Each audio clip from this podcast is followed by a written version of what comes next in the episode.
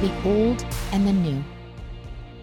As we come to the end of this Turn the Page Bible experience, let's recall an insight about the context of the sermon that we addressed in week one. Jesus' teachings in the Sermon on the Mount were delivered to a Jewish audience. As such, Jesus' listeners were familiar with the stories of God and his people found in the Torah, the first five books of the Old Testament.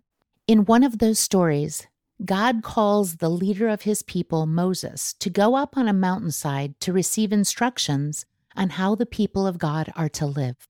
Throughout Scripture, these instructions are referred to as the law. Following this law is what set the Jewish people apart from the world around them. The law was to shape their way of life.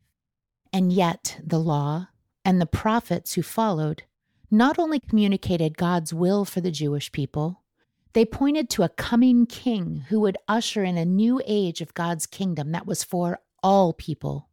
Jesus, as that promised king, is the fulfillment of the law and the prophets. Matthew presents him as a new Moses figure for the new people of God. That's why the Sermon on the Mount starts with these words in chapter 5. Now, when Jesus saw the crowds, he went up on a mountainside and sat down. His disciples came to him, and he began to teach them. Matthew 5 1 through 2. Jesus, as a new Moses figure, goes up on a mountainside to teach his followers how they are to live. His sermon now complete, his listeners are left to react to his words. Let's finish Matthew chapter 7 with a short passage about their reaction. Matthew 7 28 through 29. When Jesus had finished saying these things, the crowds were amazed at his teaching because he taught as one who had authority and not as their teachers of the law. A choice. There was something about Jesus' presence, his words, his delivery that amazed his listeners. They weren't sure who he was, but they knew he wasn't an ordinary teacher. Of course, we know the rest of the story we know why he spoke with an authority that amazed his audiences and threatened his enemies. Jesus is king. So, how are we supposed to respond to our king? In the Old Testament, after Moses delivered God's commandments to the people of Israel from a mountain, we read When Moses went and told the people all the Lord's words and laws, they responded with one voice Everything the Lord has said, we will do. Exodus 24 3. Obedience is the response that God desires.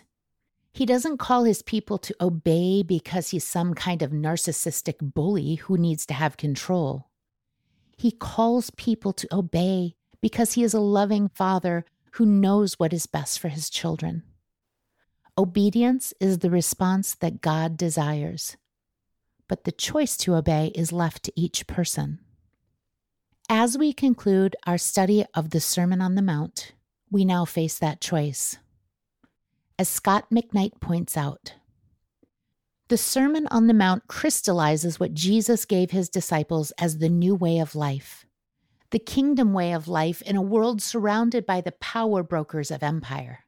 From the mountain, the posture of Moses, Jesus utters forth God's will for kingdom people. And as Jesus descended, he gave those who heard the option of following.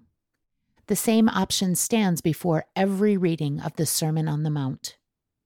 Scot McKnight, The Story of God Commentary, Sermon on the Mount. Imagine how your life might be different if you followed Jesus' teachings. Imagine how our world might be different if everyone who claims to follow Jesus actually did. The Sermon on the Mount is Jesus' explanation for how life in the kingdom of God is meant to be lived. Only one question remains Will you follow the King in the ways of his kingdom?